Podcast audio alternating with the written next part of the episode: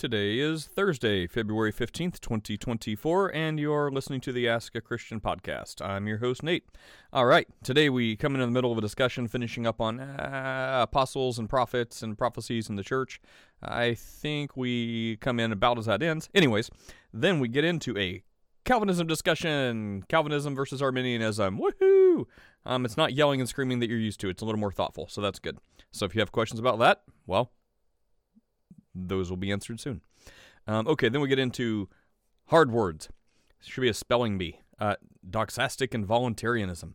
Um, big word for saying, hey, you can't choose your beliefs. Uh, so we talk about that. Can people choose their beliefs? Can you choose what to believe, or do you just have to read books and listen to people, and eventually you may find some new information that you're like, oh my gosh, my eyes are opened. I can't help but believe this.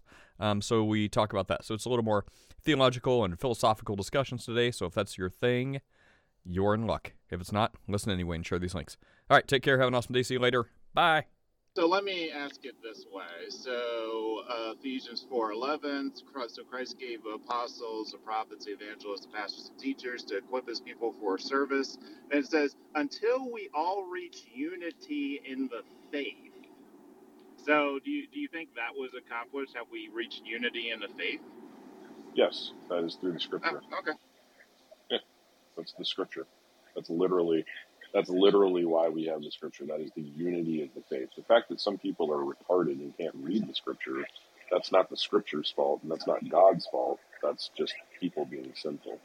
And so you're saying essentially the moment the first kind of full Bible was created and disseminated, that was the point of unity in the faith. Is that accurate?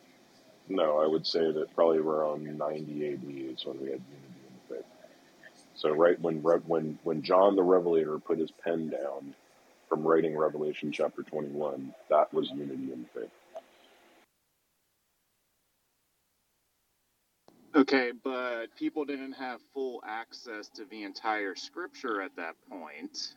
So Yeah, it so doesn't what? seem completely aligned. I think he's saying that's irrelevant because unity in the faith means it's there, like regardless if people are aware that the whole that the whole like revelation of God is complete and it's there. Um, regardless of that, like it's it's done at like a macro level, regardless of how the individual creatures are aware of it. Is that what you're saying? Yeah, 100%. Great job. Does that move me closer to Calvinism? Um, yeah, I mean, Mhm. every day you're walking closer. Don't worry, Oh, man. boy. Me and Jimmy and Jimmy's wife, we're gonna we're gonna get you straightened out, man. It's gonna be good. Oh Lord. What about CEO? You, you nudging him closer? I think CEO is very close. I think that he understands compatibilism and understands that libertarian free will is silly. I think he's there. Yeah, I call I said I'm Calvinist light. Yeah, exactly. See, there you go. I, I like. Uh, getting there. I think I'll adopt uh, Felix's term, the Bapticostal. I like that one. I think I fit pretty well there. Yeah, so I just got done reading um, Tom Pennington's um, A Biblical Case for Cessationism, it's very good. And it's very short, um, and it's got huge type. So it's like Nate friendly. Are there pictures? No, but it's still Nate friendly. I mean, I could I could probably make you a picture book of it, or like a pop up book. You know, like pop up books are super cool. I do better learning from people who spend years of their lives reading these books, and then I just ask questions of those people, and they just tell me the answer. It's like I'm using you as like my uh, Google search. Okay, or like the AI, right? Yeah, I'm using you as like my my human eye, I'm your your chat. Human eye. H I, Human eye. A HI. Mess. So uh, and then and then if I have questions, I go back and verify it. yeah, so so Nate, I think the thing for me is like even if Calvinism is true, so what? What's the actual practical value of it? There's So that's absolutely no hold up practical me. value the Yeah, I mean it's like there's nothing, no 100%. value to it. Right. I mean, yeah, it's just, it's like, oh, I know the character of God and I know the character of man. I mean, there, there's a little bit of practical value because then you don't run around like a chicken with your head cut off thinking that if you, you know, are out sick that day, that somebody might go to hell. That's nice, you know. I to- don't do that now. well, I know, That's because you have a cold heart of coal, my friend. Well, Notice no one's cor- no one's correcting me right now. I mean, you and my wife are the only ones who say that. Chris, are, are you my wife right now? That uh, you're using like a voice changer?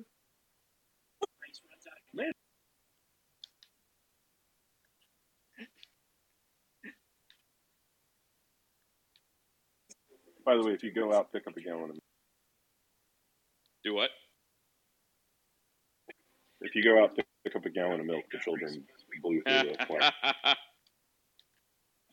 Yeah, I don't, and I don't know if uh, becoming a Calvinist is a good reason to change your uh, evangelizing behavior because you don't know if part of the journey towards that person becoming part of the faith is like having a conversation that is part of God's plan to help nudge them there.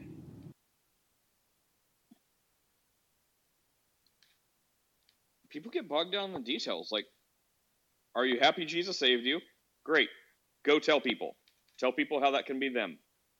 That's it. No pressure. Easy breezy. Agreed. Yeah, I'm not saying we change our behavior evangelistically. I'm just saying, like, to know that it's not your responsibility to usher people into the kingdom is nice. Is that why Calvinist has a tendency to be so mean because they think it it like uh, doesn't matter at all about them, which I would agree with. Yeah, But, but, but because they don't, it doesn't matter so much that they're like, "Hey, Jesus loves you," and they're like, "No, your God's a fairy tale." You're like, "You're stupid, demon!" Ah! Because like, it, like if would you would you do it differently if you thought that your witnessing did make a difference? Uh, probably. Wow, come to the light. I know. I, I, I just I don't understand this at all. I I feel like you just completely disregard James and how he admonishes us to use our our witness um for other people. Like I don't know. I feel like there's you're discounting a whole section of what sanctification looks like. I'm not saying we should be mean to people. I'm just saying that it doesn't have any bearing on their eternal destiny. Calvinism is about feeding your ego. You guys need to intellectualize and rationalize the relationship that you have with God. And it's a big ego Do you trip. really, do you really want to go there? Like, I, I don't think you do. Let's make let's make more enemies. I, I no, because look, I mean, believing that you have some power over God, that He is going to do your will over His own, that is the ego trip. but you don't have to be a Calvinist to recognize that you have no power over God. Like you don't have to be a Calvinist to recognize the sovereignty of God. You do, because Mm. otherwise you have a false idea of sovereignty. That's the problem. I'm not trying to be mean, Deputy, but like, like Arminians cannot have a sovereign God. The only consistent Arminian must be an open I don't think Arminian I don't think Arminians have it all right either, Chris. But now you're describing me. Uh, oh wait, it's because oh it's because I am that. But you're like, no, no, it's not Nate. Nate's Calvinist light. I'm not Is that how you get around that? I'm, Well, no, I'm a I mean- traditionalist or a provisionist. I don't think Calvinism or Arminianism gets it 100% right. So that's that's what I'm saying, right? Is like when we say Arminian, that's just shorthand for the positions that can be within the, the pale of orthodoxy. So you either have to be a Calvinist or you have to be some stripe of Arminian that believes in prevenient grace. That's, that's Otherwise- just not true. That's just not oh, true. Oh, really? So you can Yeah. so so then you I can choose follow. God of I- your own volition Look with up. no Chris. help There's from the whole tradi- Holy There's Spirit. traditionalism. There's But no one believes traditionalism, that. which falls right in between the two. You don't have to be one or the other. These are philosophical categories. You do have to be one or mm-hmm. the other because what we're talking about. not talking have about. to be one or the other. Well, but Chris, oh you're start, you're kind of cutting out a little bit. But I was going to say, Because you- I, I, I think that's a misunderstanding. I, I I think that's a misunderstanding though of of where you're coming from because like no one have, have I've ever said I would agree with you if I found the person that was what you just said, which is you you have to believe it's an ego trip because you believe that uh, you, you with no help of the Holy Spirit you can just choose God. E- the people I know who are most aligned with that would never say that. They just say like you know no one can come to God unless the Holy Spirit uh, you know unless the Father draws them. But that net is basically everyone.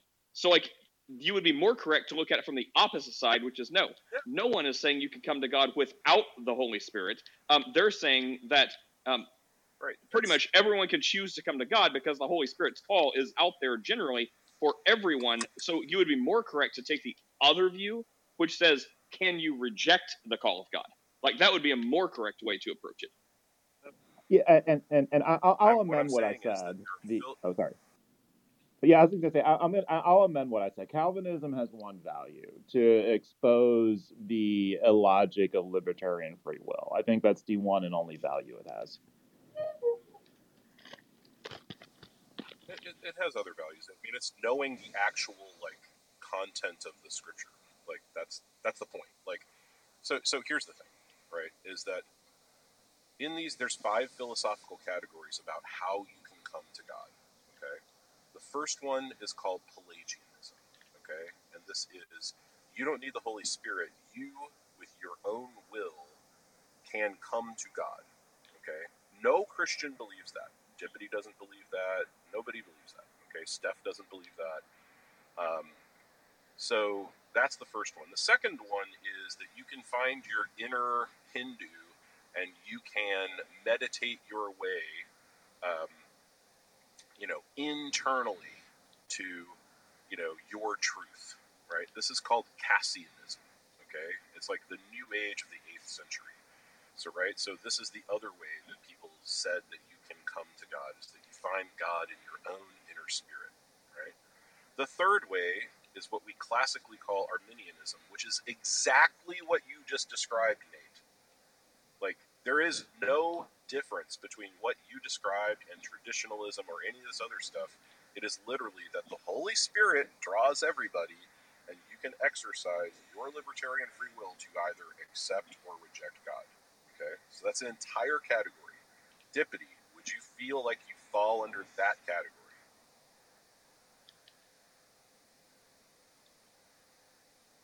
What's more the one that we so could burn than under?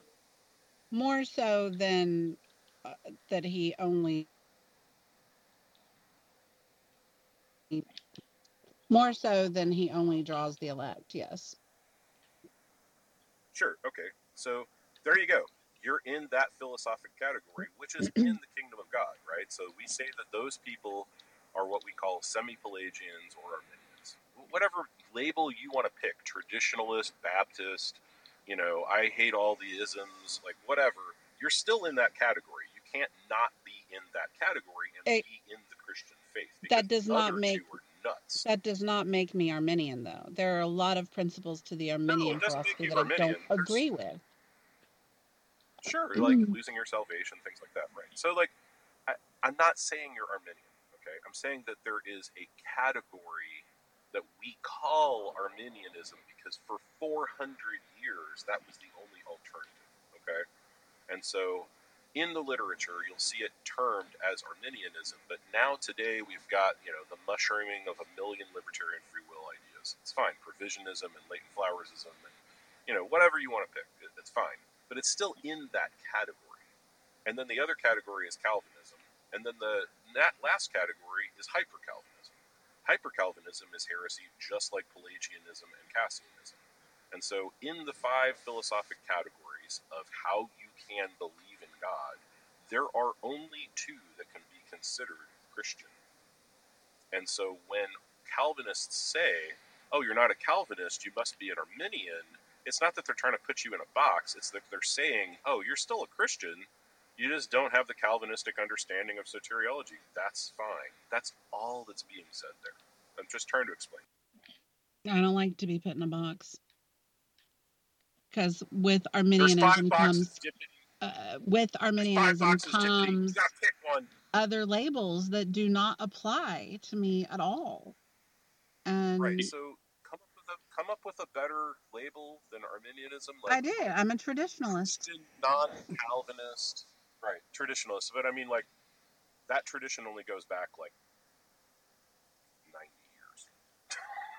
I'm just saying, like you know, because these are because these are man traditionalist, but it's like because these are man-made labels trying to reconcile their religion with God. That's that's all. That's all. But but I well, I right. Don't like, adhere to Calvinism in its entirety. I don't adhere to Arminianism in its entirety. I adhere to what the scripture what the scripture says. And uh, Sure. they they I you know you no, not what no, what I have determined that the scripture says for myself. I'm a big girl. I'm capable of having independent individual thought, Chris. I I totally understand that. You know what you should do? You should come into um, into our room and do the the eleven verse challenge with Matt Yester. Have you heard of this? No. No, probably not. Okay, so all the eleven verse challenges, and this is the, the reason we call it the eleven verse challenge, is that people can only get through two or three verses before their cognitive dissonance like overwhelms them and they have to quit. Um, because Jesus literally teaches all five points of Calvinism in eleven verses in John chapter six, and so when we say we have biblical soteriology, we're taking that from Jesus, not from Calvin, not from Augustine, not from any of this other stuff. You know, they, these people wrote about this and they expounded on it, but Jesus is the one who originally teaches Calvinism in John chapter 6. And it's unavoidable. If you guys wanted to do a biblical Bible study on the book of John in its entirety in the full context, I'd be happy to participate in that. But I'm not a big fan of let me cherry pick the verse that supports my view because you know what? Calvinists can do it, Arminians can do it, um, atheists can do it. we can all cherry pick verses. the problem is that, the problem is that in the history of the church, in the history of the church, not a single Arminian can get through John chapter six without yanking it out of its context and doing violence to the text. Except They that's what. basically Except throw out the words of Jesus.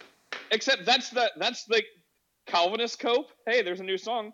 Is anything Yeah. you disagree? It's like the it's like the Muslims. We totally believe the Bible, except anything that challenges us, then that's corrupted. It's like, hey, you you Arminians are totally in context.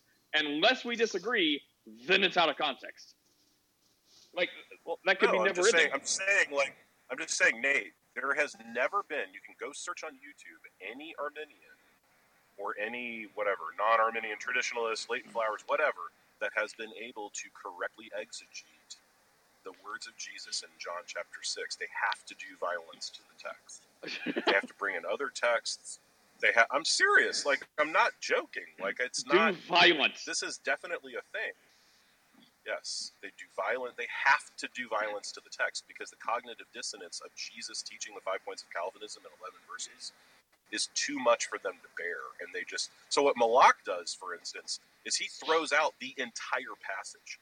Like he's just like, no, John chapter six is just written about the Jews. Still, he'll he will say Calvinism is true, but only for first century Jews.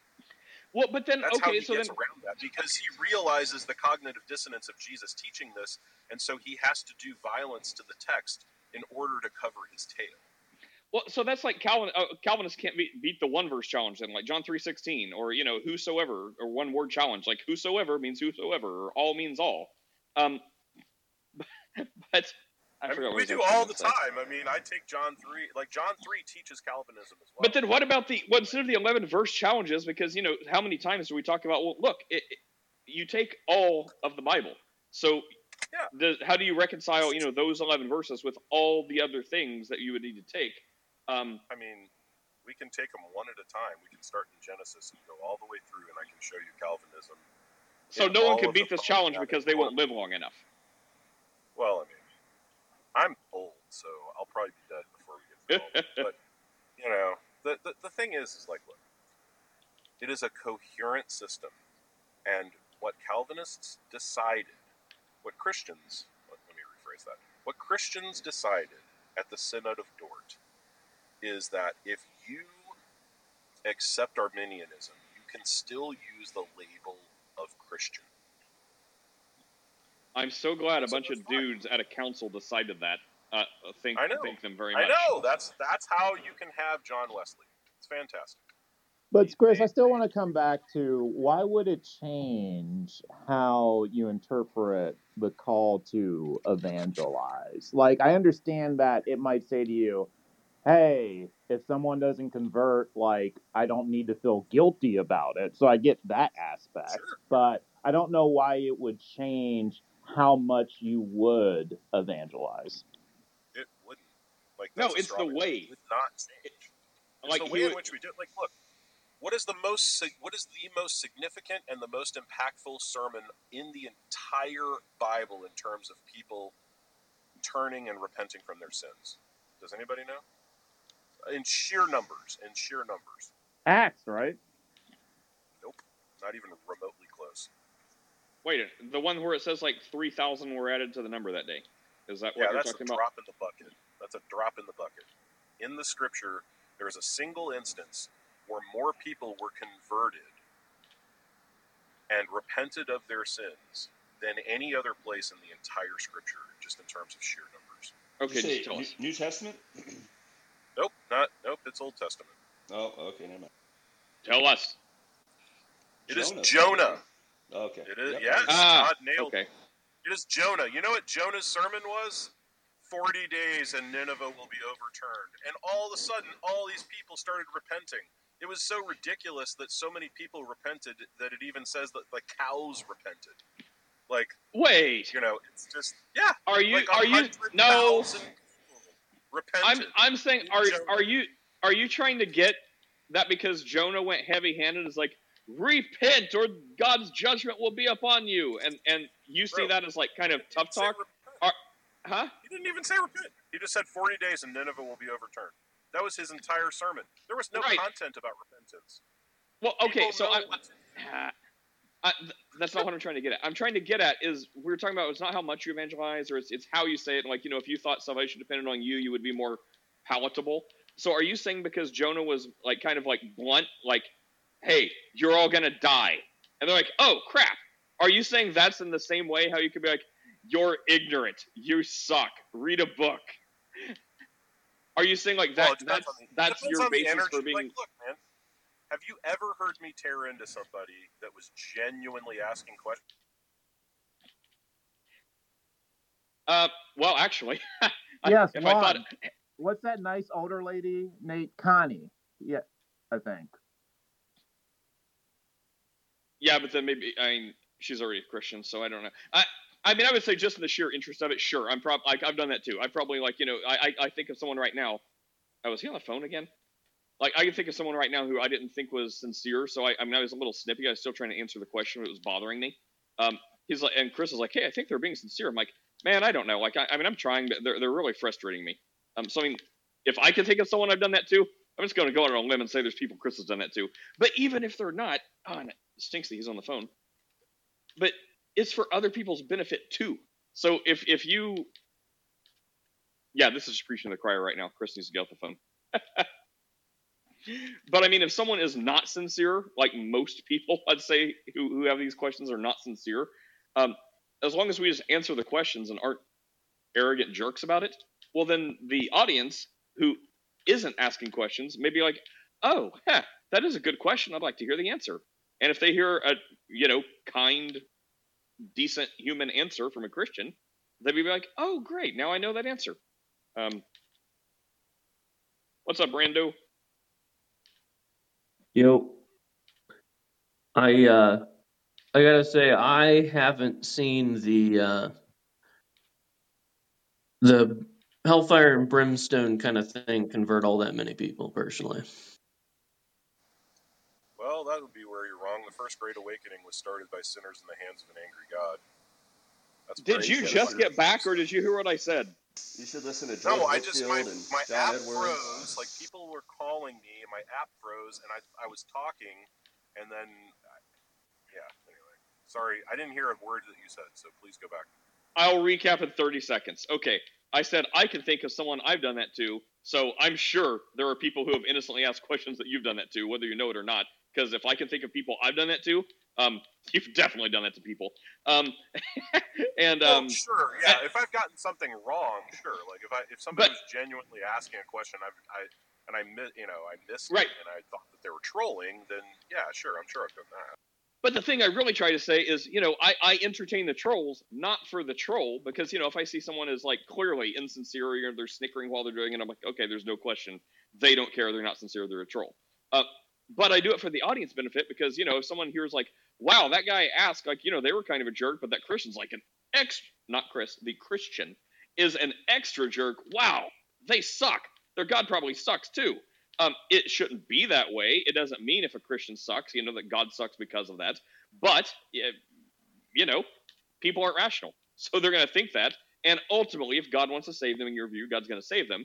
But, you know, why not just be a nice, decent person, right? Like the, God, the Bible calls us to, you know, seasoned speech and all that other stuff. So my thought is even if someone is clearly a troll, um, just answer their question as nice and peaceful as you can uh, because there may be plenty of people in the audience who are very sincere, and even though they're not on stage asking the question, they may be like, "Hey, I'd really like to know the answer to that." And then if a Christian just gives them like a jerk answer, like, "Wow, jerk," um, or if the Christian's like, "Oh yeah, here's here it is, here it is," and they'll be like, "Wow, that guy was a jerk to the Christian," but the Christian just, you know, answered the guy's question, and now I know the answer to the question. Huh? Maybe I'll read my Bible.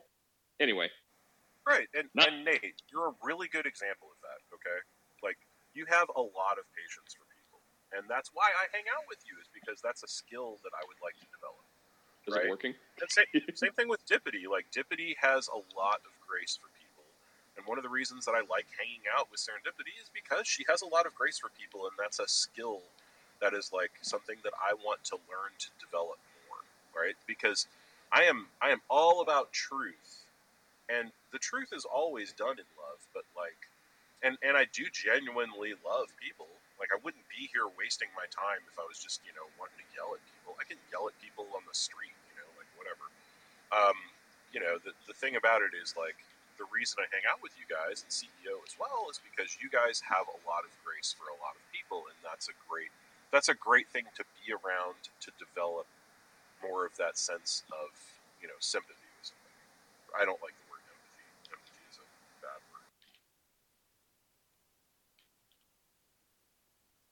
Uh, Random, do you have anything else to say, or any other topic, or anything? Yeah, yeah. I was just gonna make a clarification because I was to Chris.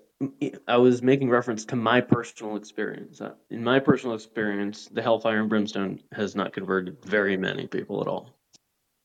Oh, yeah, sure. I mean, everybody's got their own personal experience, and and people live in different times, right? When Jonathan Edwards was writing "Sinners in the Hands of an Angry God," and talking about the, you know, you are the spider hanging over the fires of hell, with only a single thread holding you over before you fall into an eternity of torture.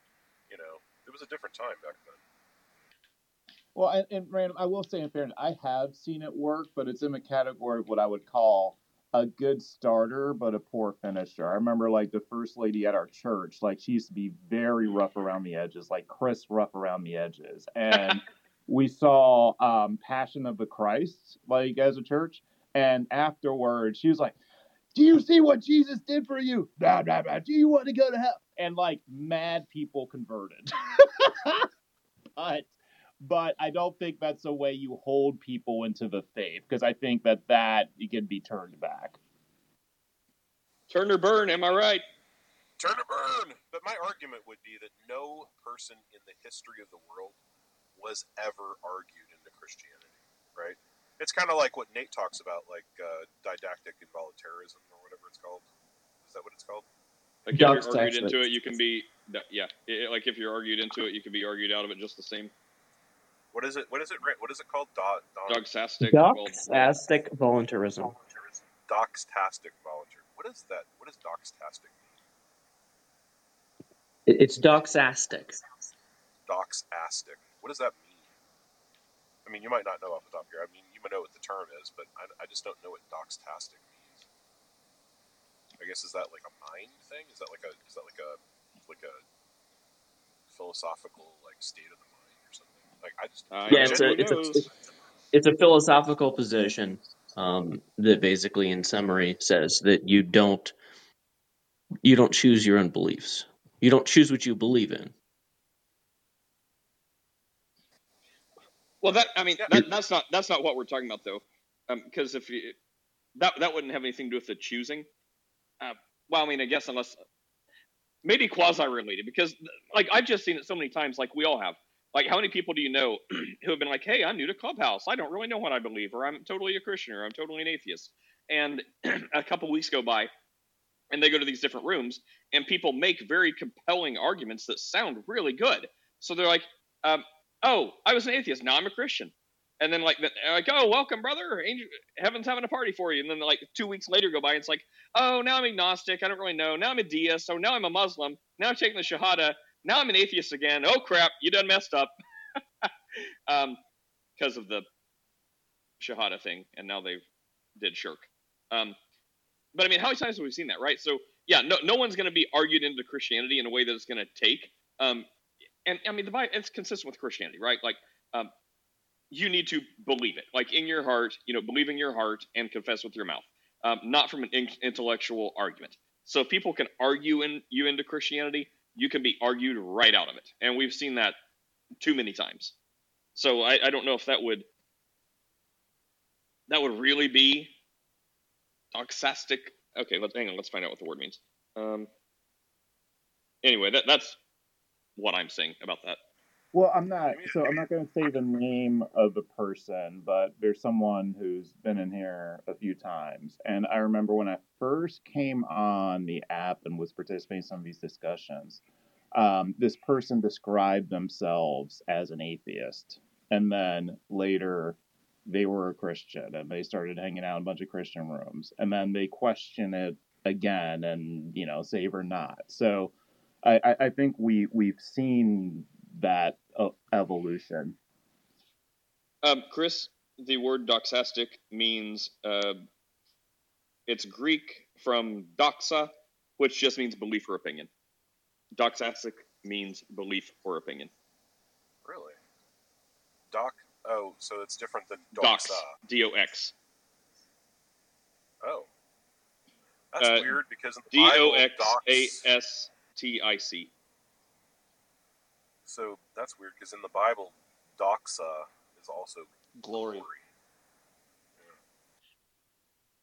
Well, yeah, I mean, who, who, I mean, that that's assuming that it comes from like that root of dox.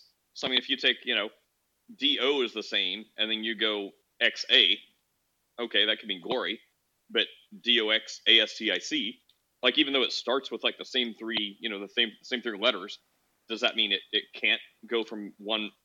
You know, you add more letters and you create a new word that means um, belief, but if you add a Uh. different trail, it means glory. That that would be fine. Where's Where's Antinous when you need him? But that makes sense. Like for the Greeks, belief was glory, right? So seems to seems to track. It's interesting. Never thought of it like that. but yeah, for the and that's the thing. Like for the record, I I, I don't think we choose our beliefs. Um, I just think you can always uncover more data, and that's the part where you know a lot of people stop short and there's like can't choose your beliefs. Uh, well, that's it for me. it's like well, well, no, you can choose to you know uncover more rocks, and maybe you'll uncover something that's like, holy crap, I have a new belief.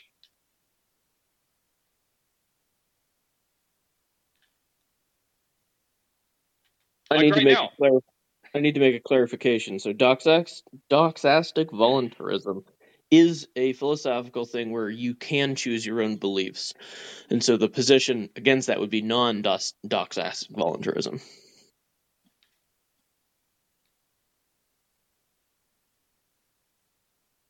What he's Sorry, I got those I got those confused. I was I just woke up. like I can choose to believe that um, there's not going to be a lot of dead space and people are going to have insightful and enlightening conversations all the time, but I'll continually be let down. But I can try to choose it, and if I try long enough, maybe I'll brainwash myself into believing it. I mean, I guess my point with bringing up Jonah though is like, again, the the content of our speech or the content of you know our interactions with people are not going to affect anyone's eternal destiny. I mean, you might piss somebody off and they don't want anything to do with you, and then you've missed an opportunity with them. Sure, totally. but it sounds it, right, and, and even if I if I take that point though, and I'm not trying to have a bash on Christe, it's just kind of fun from time to time. But I mean, even if I take that, like, yeah, their eternal destiny is not going to be affected if you're the nicest person um, and it doesn't take, or if you're the rudest jerk and it somehow works, um, or vice versa. Um, their eternal destiny may not be affected by it, but you still have to compete with the rest of the Bible. So if it's like, hey, look, I don't care, like I believe in Jesus. If you don't, fine, go to hell. I don't, I don't care, whatever. Like Jesus died for your sins. Like you're gonna be a rude jerk. Like fine, I'm gonna treat you like a rude jerk, you arrogant jerk. And it's like, okay, well that may not have an effect on their eternal salvation, um, but there's also a lot of biblical principles principles there that you just um, you know blew by, and not not you, Chris, but whoever falls into that position. Because you know it talks about like you know with gentleness and respect and let your answers be seasoned with salt and all this other stuff and you know let none no unclean communication just all the stuff about speech and conduct. Um, so it's like well even if it doesn't affect their eternal destination um, you still need to not be a jerk. Not to mention, you're still going to account for it. Yeah every idle word and all that stuff Well, I think it's probably something good to say is that no person ever came into the kingdom until they realize that they are the evil of the world and that there's nothing they can do about it and God has to do it for them. And so when you tell somebody, look, you're a sinner and you are condemned to hell unless you repent, you're going to hell. I, I mean, that's that's the message. That's the only message that can bring somebody to Christ. You, you know, you can't argue them some kind of evidential, you know, stuff. It, it has to be moral stuff that brings them. Right, but I I mean, for me personally, I I would at this point in time would not find that convincing in the least. at this point in time i mean no one knows their end state maybe you'll be a preacher someday That's what my pastor, like way back when I was a kid, that's what my pastor thought I was going to be. who knows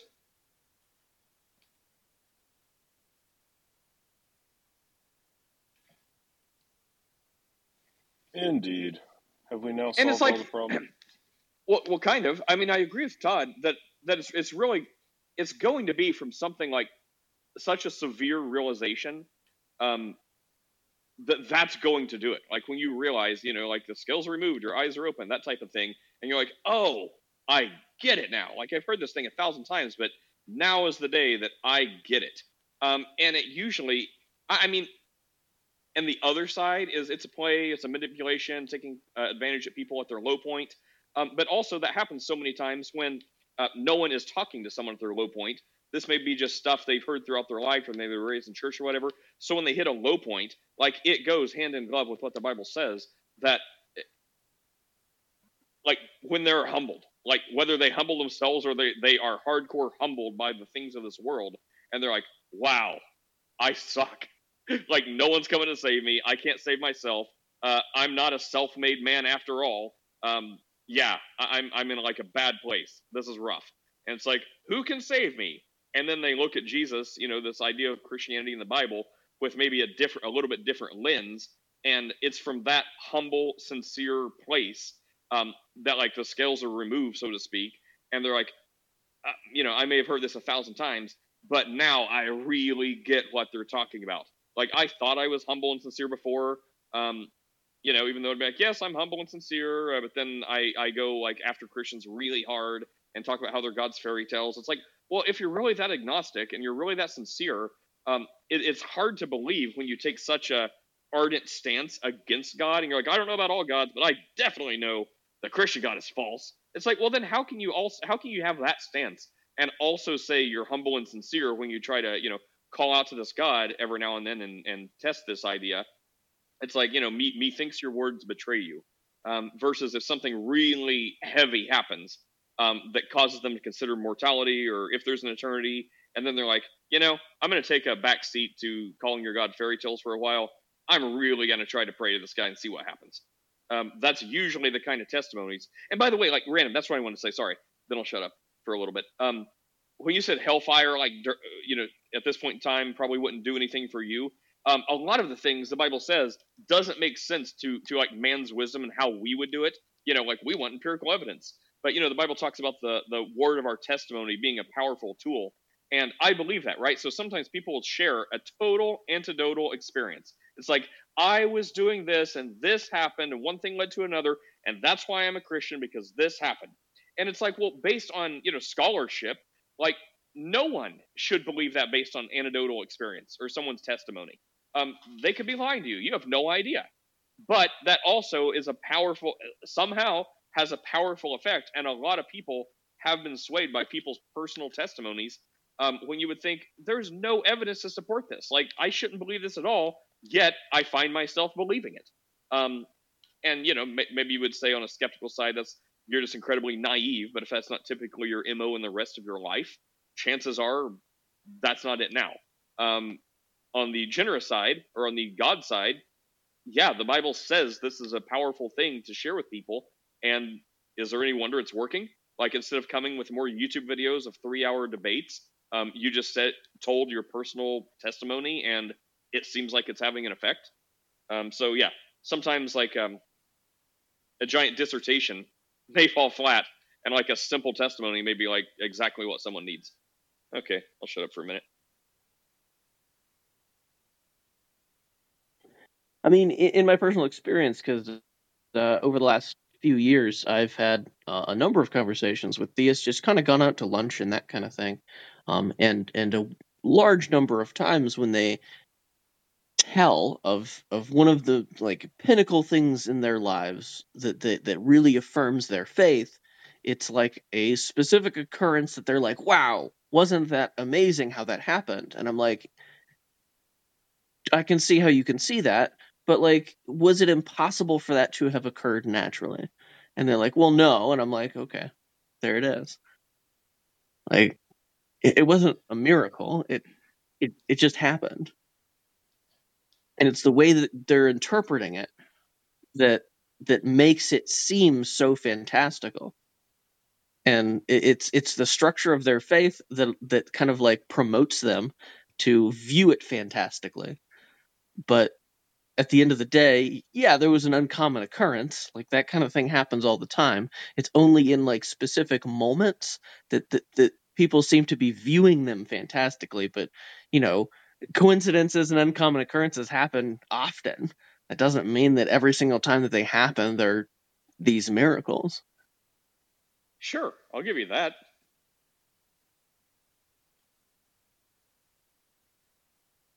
I And that's why also- I I was going to say that's why I, I don't particularly find testimonies uh, all that convincing. Now, again, I, I do delve into it. I don't just write things off right off the bat. I I do approach things with an open mind. Maybe this time it'll convince me or something like that.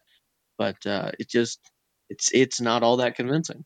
Well, yeah, and I'm saying it's more of a it's more of like a from my view, more of like a God thing, right? Like you can hear uh, a very five people give similar type of experiences over your lifetime. The first four may not have done anything for you because of the reasons you just said, but that fifth one, I don't know. Maybe maybe something's happened in your life and you're more receptive to like spirituality or something, and you're more like, I don't know, man.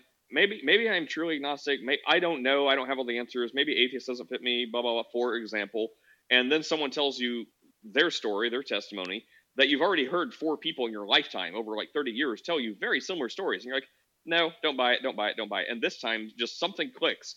Maybe it's not with their story. Maybe it's like inside yourself. So when you hear that story, that was like just the thing you needed to be like, huh, God. Um, nothing to do with like rationale or antidotes or whatever, but just like if that's your time, that's your time. So like if your heart is sincere and humble and all that, um, somehow more like sensitive to this, that yes, um, I I agree this could be fabricated. They could be lying. Um, this could have naturally occurred, but this time, yes, I somehow am compelled to believe this is God. Um, that's what I'm saying.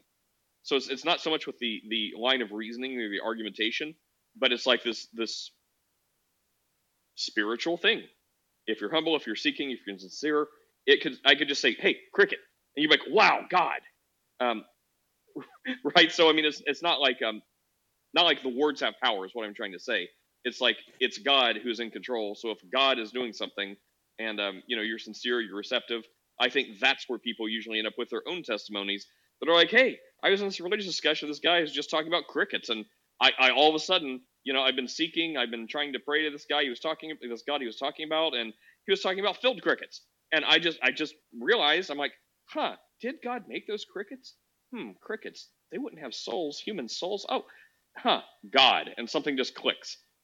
I don't know, Chris. Can you un, un do do unviolence my analogy there? I, I I'm lost.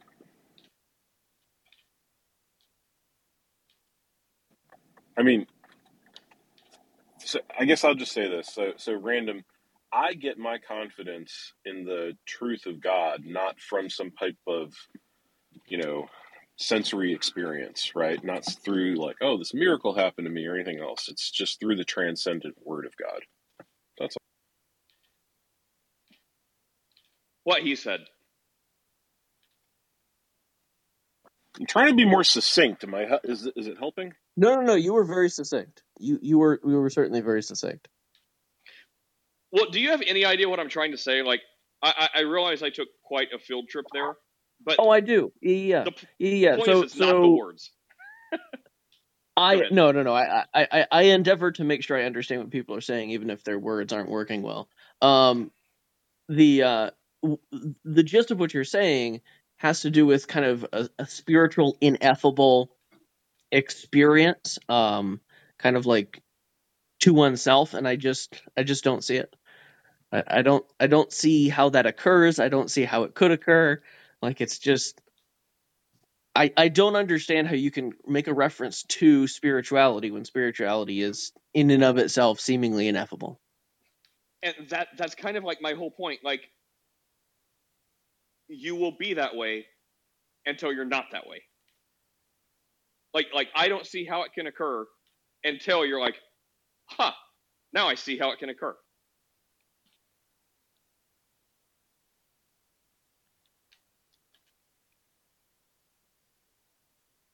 I understand what you're saying i i can't say that i i can relate or or agree with it Yes, I I understand why you say that. I would expect no less.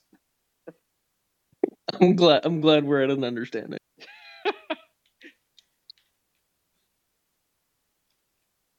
Uh, well, what's up, Saint? Anyone else have anything to say? You know, in my defense, I've been sick all week. Just gonna put that out there. Ah, you're fine. Yeah, I, yeah. JC got the got the flu on Friday. I was fine all through the weekend, and then Monday I catch his flu, which is fantastic. And now I'm I'm finally better, but like all of my congestion is now hit my my lungs. Oh, you want to hear a gross story, and and then we'll say hi to Honest, or maybe we'll just skip the gross story. Yeah, we'll skip that. Okay. Well, okay, Chris. The guy's name is Honest Inquiry. Here's your chance to practice being nice. hey, Honest, what's up? It's been a while. Hope you're doing uh, well. Hey Nate, hey, I, I, did I hear you say a while ago that you're a doxaxic involuntarist? Uh, we were talking about that. What that uh, talking about what that meant um, exactly, and the root of it. By the time we were all done, as uh, Random most recently told us, doxastic means you can choose your belief. Non-doxastic means you cannot. I am of the belief that you cannot choose what you believe. Yeah, that's a doxaxic involuntarist, uh, which means you can't choose your beliefs. A doxaxic voluntarist means you can choose your beliefs. You're the first Christian that I've heard say He's that they're right. doxaxic. Yeah, Oh, you're okay. the first Christian I've Uh, heard. Yeah, it's Oh, well, let- doxaxic let- okay. involuntarism and doxaxic voluntarism. Okay, yeah. So let's let's just make sure we correct that. So it's not. So so the the it's doxastic no matter what. It's not doxastic or non-doxastic. It's doxastic That's correct. on either side, and then it's voluntarist or involuntarist. Okay. So That's correct. Doxaxic, If I- doxaxics mean that's correct. That's i correct. was Okay. wrong i'm sorry so if I think you cannot choose your belief, it's doxastic involuntarist. in involuntarist. That's correct.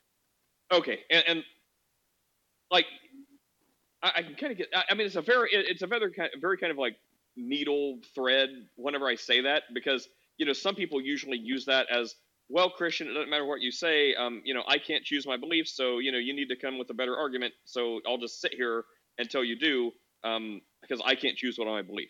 Um, but I, I kind of take it a little further. I'm like, well, I believe that you, you can't choose your beliefs, but you can choose to take in new data.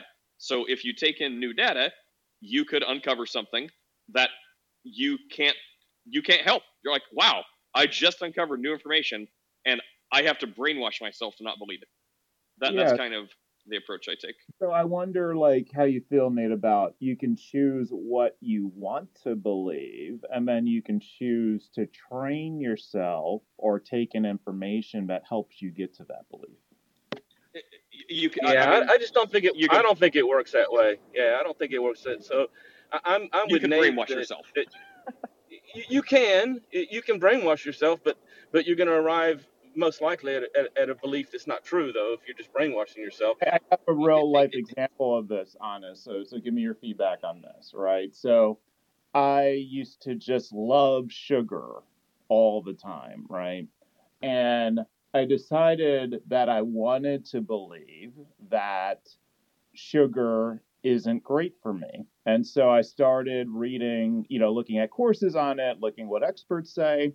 And now, like, sugar isn't as big a deal for me, right? And so I consume it way less, like 80% less than I used to.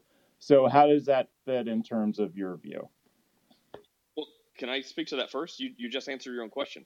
You started looking at what experts said. You started looking at the effects. Yeah. You took in new information. Yeah, yeah, but my You- point is, I wanted to have a new belief before I could have that belief. It didn't just change, it was a goal. The belief was a goal. I would well, say that. I would say that you yeah. probably already knew. I, I would say you probably already knew that sugar wasn't good for you, and and you wanted to reinforce it, probably, right? I, I don't. Yeah, I, and, and you found stuff that supported it, right? Um, it, it, that's what I would say. Yeah. Well, yeah, but I, I previously believed that the happiness sugar provided me outweighed the negative of it. So that's So- where so- I was previously. so for me it's too far in the weeds already like i would just say like you know you like you can't choose your beliefs if i say "See, ceo the sun's blue you're like no it's not it's yellow i'm like walk outside. You walk outside look up the sun's blue. You're like oh my god the sun is blue. Your belief has changed. The only way to not believe that is to like be like the sun is yellow the sun is yellow the sun is yellow the sun is yellow. And eventually you're going to brainwash yourself and maybe into thinking okay when i see that what everyone else calls a blue sun it's yellow. I see yellow. Um, so so on its face, just the simplest reading is you can't choose your beliefs. If someone hits you with some knowledge or with with something that is so compelling that you would have to like be like, no, it didn't, no, it didn't, no, it didn't, no, it didn't, in order to believe that, that's not what we're talking about. I'd say you've successfully brainwashed yourself at that point, um, and you know, do what you will. Um, but the first thing is what I mean. And from a Christian standpoint, if you like kind of brainwash yourself into being a Christian, that's like antithetical to the point anyway. You know, the Bible talks about believing your heart and confessing Jesus as Lord. So if if you're like, well, you know, I want to have some religion, I'll just pick Christianity. Uh, okay, Jesus is Lord, Jesus is Lord, Jesus is Lord, Jesus is Lord. Um, I don't think that's going to be able to extend to where you're going to believe it in sincerity the way the Bible is talking about. Like that needs to be authentic, um, not through some sort of coaxing or like you know repetition until you've brainwashed yourself into believing it.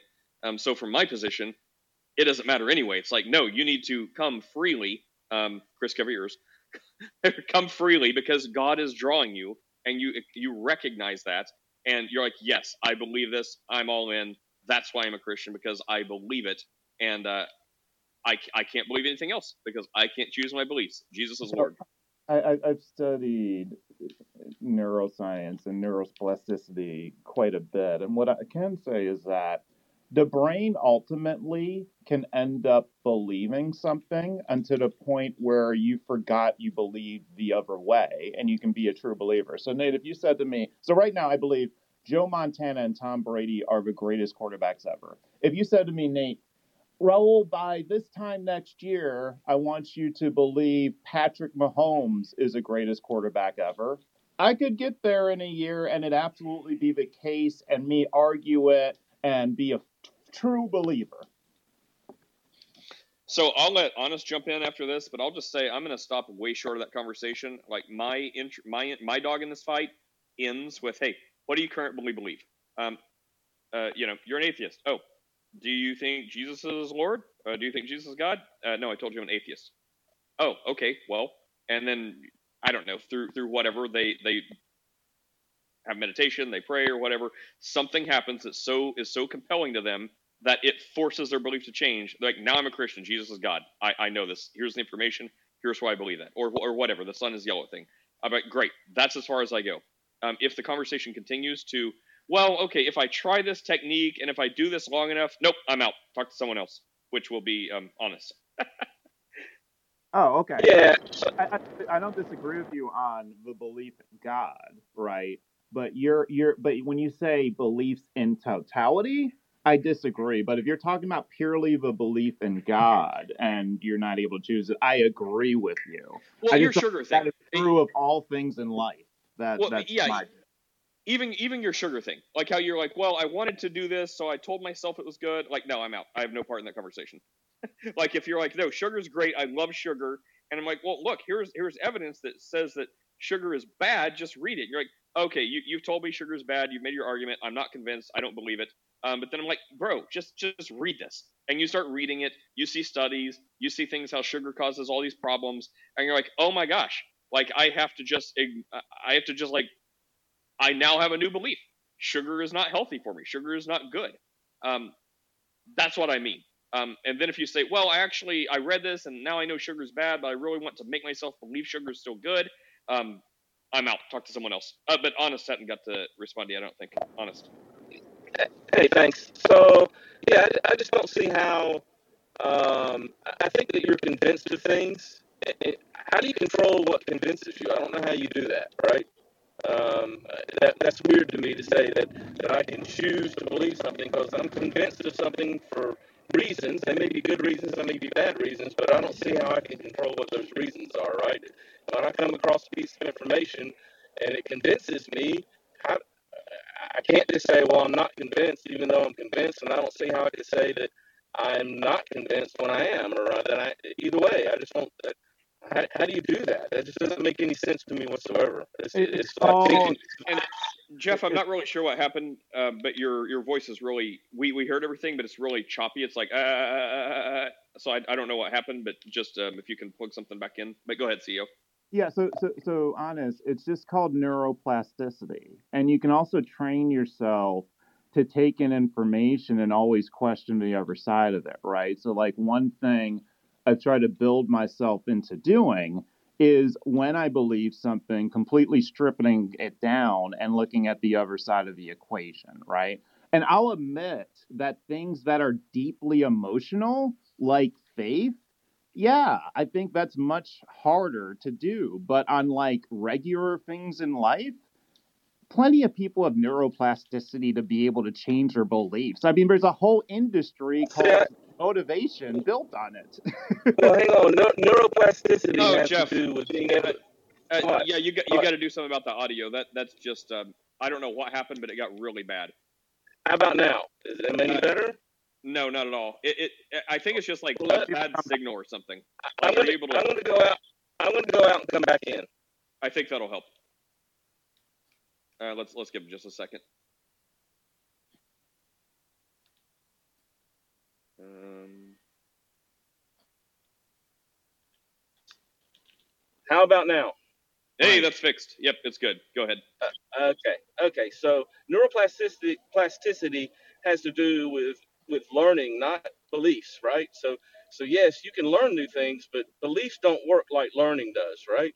Um, it, it just it's just not the same thing. To be convinced, to, to, neuroplasticity has to do with learning and knowledge, not not really beliefs. I don't think. Um, so yes, I believe you can train your brain to do things and learn new things, but you can't control what convinces you of something. I don't But see how how you do that. How, how do you how, how do you control what convinces you something's either true or not? I don't. That doesn't make any sense to me. So habits are based on beliefs, right? That is, that is the core of what makes a habit become one. You believe in something, then you change your behavior and you have a new habit. And sometimes it's done consciously, sometimes it's done subconsciously. And as I said, I, I, have been involved in the inspirational industry for 20 years. And the whole industry is built on the idea of changing your beliefs. And there's a lot of people who have guided many people through this process very successfully, and it has helped to transform their lives. So I just think that there's tons of practical evidence of this. And again, I gave you the way. It's basically when you think you are convinced of something, completely strip it down, look at the opposite perspective, sit with it, and see how convinced you still are. Yeah, I mean, I'm not saying you can't learn new things, and I'm not saying you can't challenge your beliefs, but I, I, I still say that it's a matter of coming across information that changes your mind. Look, if you if you could choose your beliefs, then then you should be able to right now convince yourself that Santa Claus is real. And I know that's an old trope, and I hate to, I don't want to trope it out, but I mean seriously, it, why why why can't you convince yourself that Santa Claus is real then? Because I would say, like, if there's a scale of one to ten, you can change beliefs on things that are between a three and a seven. Anything that's a one or a two or a nine of a ten, you cannot. Okay, maybe if you say I have beliefs that are like, I believe that you know I, I'm yeah okay. Uh, if, if, you're talking about like changing? self self help, if you're talking about self help stuff or how to improve yourself or your diet and and beliefs you might have about things that are not that impactful, maybe politics or that kind of thing, but but but things like that matter, like the Earth being a globe, and that that you know that you're a human being and you exist, and this is real, and you know those those kind of things. I don't the, the things that really matter in life. I don't I don't think you can change. I don't think you can convince yourself of of well, let me uh, believe something that you don't believe. Hey, let me bring some other let me bring some other people in here real fast. Michael, I want to know based on what you've heard on given the the scale of beliefs on you know a, a scale range, do you now have new beliefs that you are powerless to change based on that conversation? Uh, no. And uh, and honest is a th- hey honest by the way long time no chat I uh, hope you're doing well um yeah, hey Michael honest is, honest is a thousand percent right uh, neuroplasticity has to do with with function and organization um it, it, it doesn't it doesn't impact what we believe. It impact it impacts how we uh, intake, uh, organize, and retain information. That's pretty much it. Um, so yeah, you said that much better than me. Thank you. it's it's okay. It's a little bit of what I do. Um, so, but yeah, it, it's and that's just that's just the kind of the way it is. Um, and so, see, maybe you mean something a little bit different um, but I mean, like uh, neuropl- like exercises in neuroplasticity are used a lot after um, uh, things like uh, uh, sorry, acquired brain injury, um, things like this to, to help people. It helps with people that are having um, neurological deterioration. Uh, like I'm sure Nate would think that Joe Biden requires it, um, and you know, so like uh, I'm sure you know other people do as as well. But that that's just kind of the way that is, and I also agree. Like, I don't know if I, I could say it differently, but probably not better than than Honest said it. Like, I mean, you know, like you can talk about you know Santa Claus, but I've heard other kind of, and yeah, they do sound kind of tropish, right? But you know, if, if you could choose your beliefs, then you know, choose to believe that we're not having this conversation right now. Like that would be that would be on the level. I spoke to that one though, Michael. So I said, if there's a scale of one to ten, you can change beliefs on things that are between a three and a seven.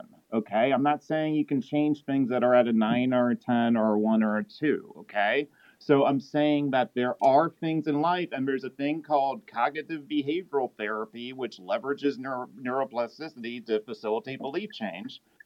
This occurs. It occurs all the time. Like there's an entire industry built off of it, very successful. Plenty of people have changed their beliefs.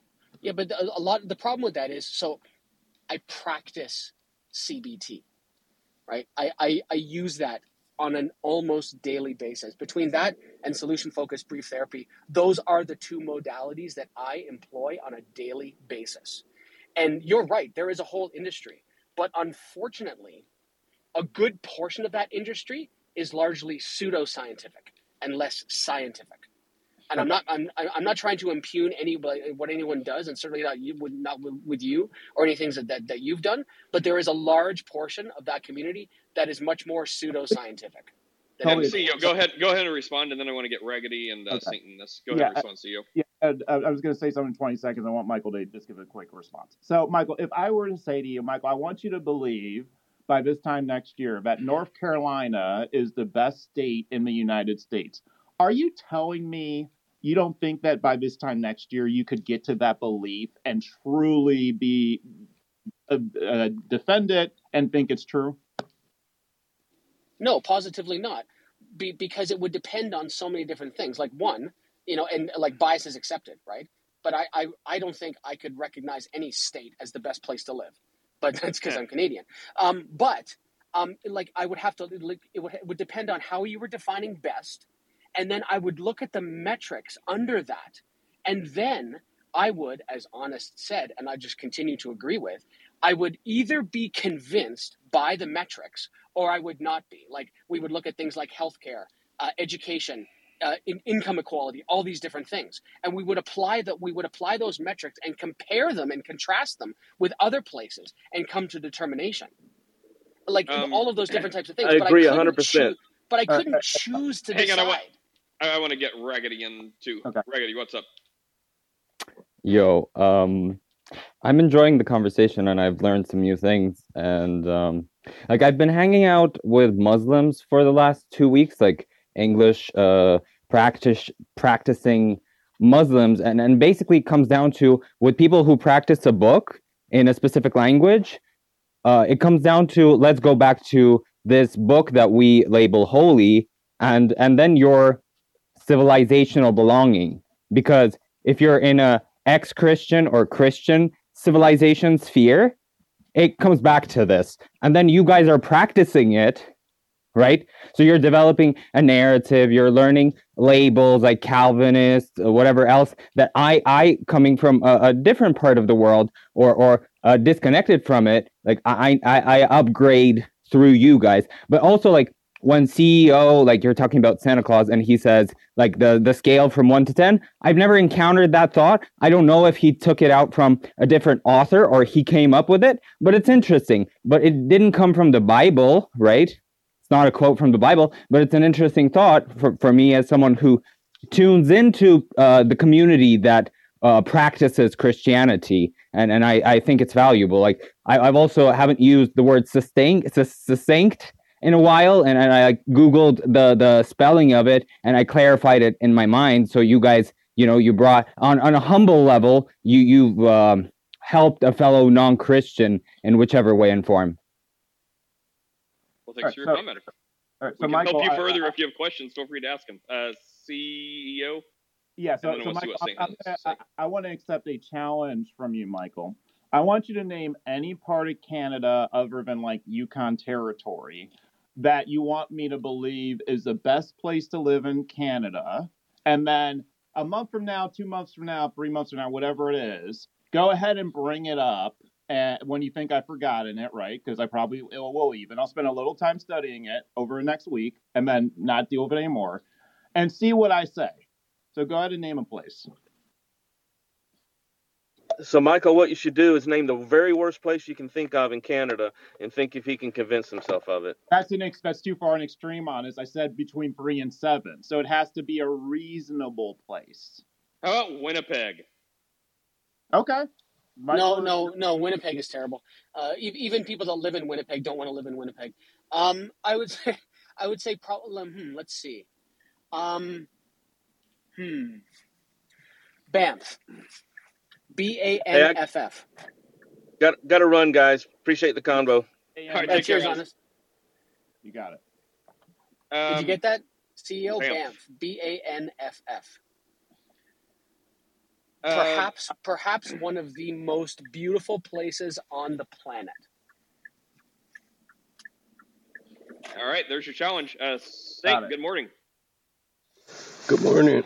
I was just curious. So if if not much, I was just or just about to truck through some snow, but uh, if we can't choose what we believe, what what is controlling what what we can believe? Like I know hundred percent I can be deceived, and I can look back and and figure out the reasons on why I was deceived, like what I came in agreement with, what.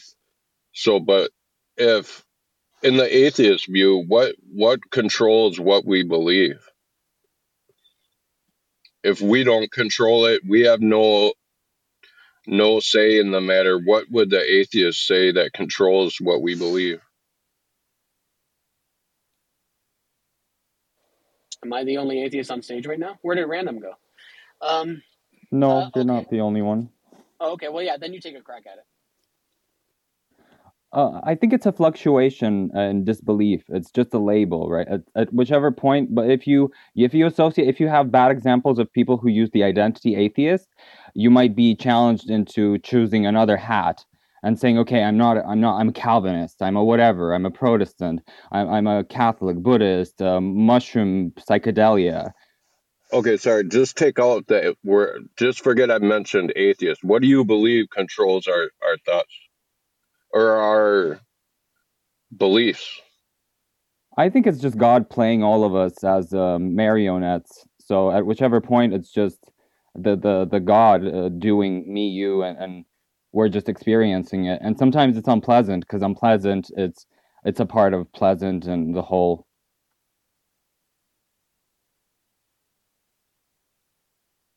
So are you okay? So you are a believer then? You're a theist. Uh, that's a, the fluctuation, right? So if I experience something that I can't explain at the moment, I might be like, "Oh, I'm experiencing God. I'm on ayahuasca. I'm hallucinating elves and whatever." And and then it goes down a notch, you know, and then it comes back to like humans that didn't do ayahuasca, and they're like, "Oh, read this book. It's gonna explain things to you." And then I might, you know, go down that rabbit hole. Yeah, and I would say like it's it's choices that you choose is what like if you're a critical thinker, you're gonna think things out more thoroughly than somebody that doesn't, and you're gonna come to different conclusions than somebody who doesn't. But that's still under your control, wouldn't like if you study things, somebody tells you something and some people just believe it. They don't second guess it. If somebody else is a critical thinker, wouldn't you agree that the critical thinkers are going to definitely come up with a different conclusion than somebody who's just and then that's that's them making the decisions? Well, yeah, but the pro- the problem with something like that is that someone thinking critically. Raggedy, I apologize for interrupting. Uh, the problem is you can you can be an incredibly critical thinker and still be wrong. So just because someone has taken, so just because one person looks at it and says, um, you know, it's like I mean, and it, it changes throughout our lives, right? Like so, when we're children, we, you know, we, you know, through through evolution, you know, we we trust our caregivers, right? You could take a child, and you could you could condition a, a small child, and every you know when the child starts asking you questions, right? And you know, two years old, three years old, stuff like that. Why is the sky blue? And if you said the sky is blue because of blueberries, the child would believe you because the child trusts, you know, like uh, implicitly trusts their caregivers, and they would believe that wholeheartedly until they went to school and they put their threw their hand up in the air and said, "Why is the sky blue?" And you throw your hand up because of blueberries, and everybody looks at the kid and laughs at them, right? So, but you you take that versus and uh, contrast that with someone who's an incredibly critical thinker, right, and looks at things and analyzes things, and oh, you know, it's blue, light light refraction, things like that. Okay, fine. Um, but you can still think critically about something and and this is something and you know not to start a massive fire but this is something that i think people who who look at holy texts not just to to focus in on christianity they look at and i think they get it wrong Um, I think we've belabored this a lot. I wanted to, I guess, sheep. Maybe they came up to talk about this, so maybe give them a thought. But sheep was the uh, was the gif you put in? Was that from a movie called The Gamers? The what? That guy, it was like looked like an elf with ears. I think just so. put I'm it- not. I just put it out because I was raggedy. Oh, never mind. I thought you. I thought you were like were intentionally doing that. I was going to say that that is awesome. That's one of the funniest It's like the most low budget, like live action video. Um, Michael, you're you're a fellow D and D person. Have you ever heard of? Wait, what's the movie? I, I want to I want to write it down. It's called The Gamers. Okay. Oh yeah, yeah. Michael, do you not know what I'm talking about, Michael? No, I'm not familiar. What? what okay. uh, well, anyways, if you're a fan of like was that at? role playing games or like, okay, so he he, you know how you can do the little gifts in your PTR. He did one, and it was from that movie, which made me laugh because I thought he did it intentionally. And it's like the most like low budget movie ever. It's done with like a handy cam, but it is hilarious. Like if you're a fan of RPGs and stuff at all. Um, anyway, so I just wanted to ask because I saw that thing, but it, it's it, you should check it out. I mean, it's free on YouTube. Just type in the gamers, and I there's two gamers. Um, one is spelled with like a Z, and one is spelled like gamers. I, I think this one is spelled gamers the correct way with an S. Um, if you find a gamers and you're like, wow, Nate recommended an awful thing, that's the wrong one. I, I think it's the gamers, G A M E R S, but there's like gamers one, gamers two, gamers three. Anyways, it, it is hilarious. Okay, back to what we were saying. Sheep, did you want to say something about this discussion? And then I'm going to have to uh, start wrapping it up. Yeah, I think uh, on defensive CEO, I want to say um, I can. Th- the only thing I can think of people like yes, uh, convincing themselves that is clear, is that uh, people, let's say, who have no relationship with their fathers for a long time, and they're adults. Eventually, they meet that person, um, and that person tells them, "Hi, he's their father," right?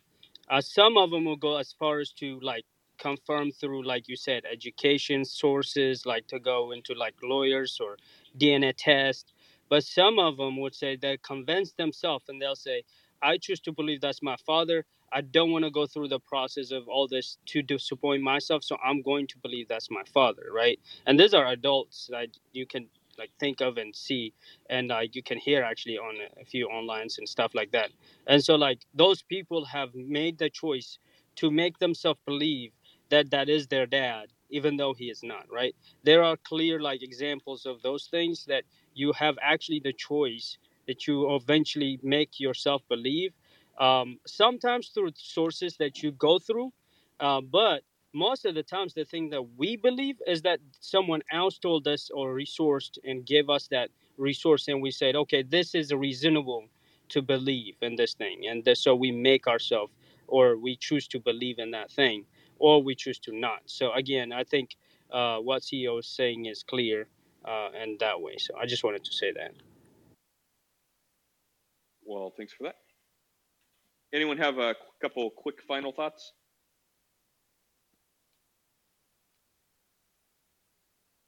Wonderful. Nothing that wouldn't take us down another rabbit trail, sadly. All right. So uh, my final thought, let's see, would be you know repent and believe the gospel. I mean, all this other stuff is fun, and even though we use big words like doxastic involuntarism, uh, you know, uh, can't choose your beliefs. That's what we're talking about. And regardless, like you know, if you think you can or think you can't choose your beliefs from the Christian perspective, uh, look, if you can get to believe that you know there is a Creator God and there's something credible to this Bible at all, you humble yourself, you are sincere, you pray to this Jesus that you think may or may not exist. Um, you take a shot, exercise some faith, and see what happens. If something so compelling happens in reading the Bible and praying to this God talked about in the Bible uh, that you you just can't change it, otherwise you'd have to stick your head in the sand. Then I guess you believe in God now. Um, if you think you got that by way of choosing it, fine. Um, you know, there's practically there's not much difference in what we're talking about. It's like earlier we talking about Calvinism and Arminianism. Practically, there is no discernible difference it's all like intellectually how you approach it and philosophically how you view it but practically in the day to day it makes no difference at all. Uh, just like you know whether you think you can or cannot choose your belief practically it makes either very little or no practical difference at all. Um, so for my dog in this fight uh, you know repent believe the gospel pray to jesus follow him that's it. Um, anyways thanks for being here. It was a fun discussion. I will talk to you all later have a good one. Amen. Have a good one. Cheers.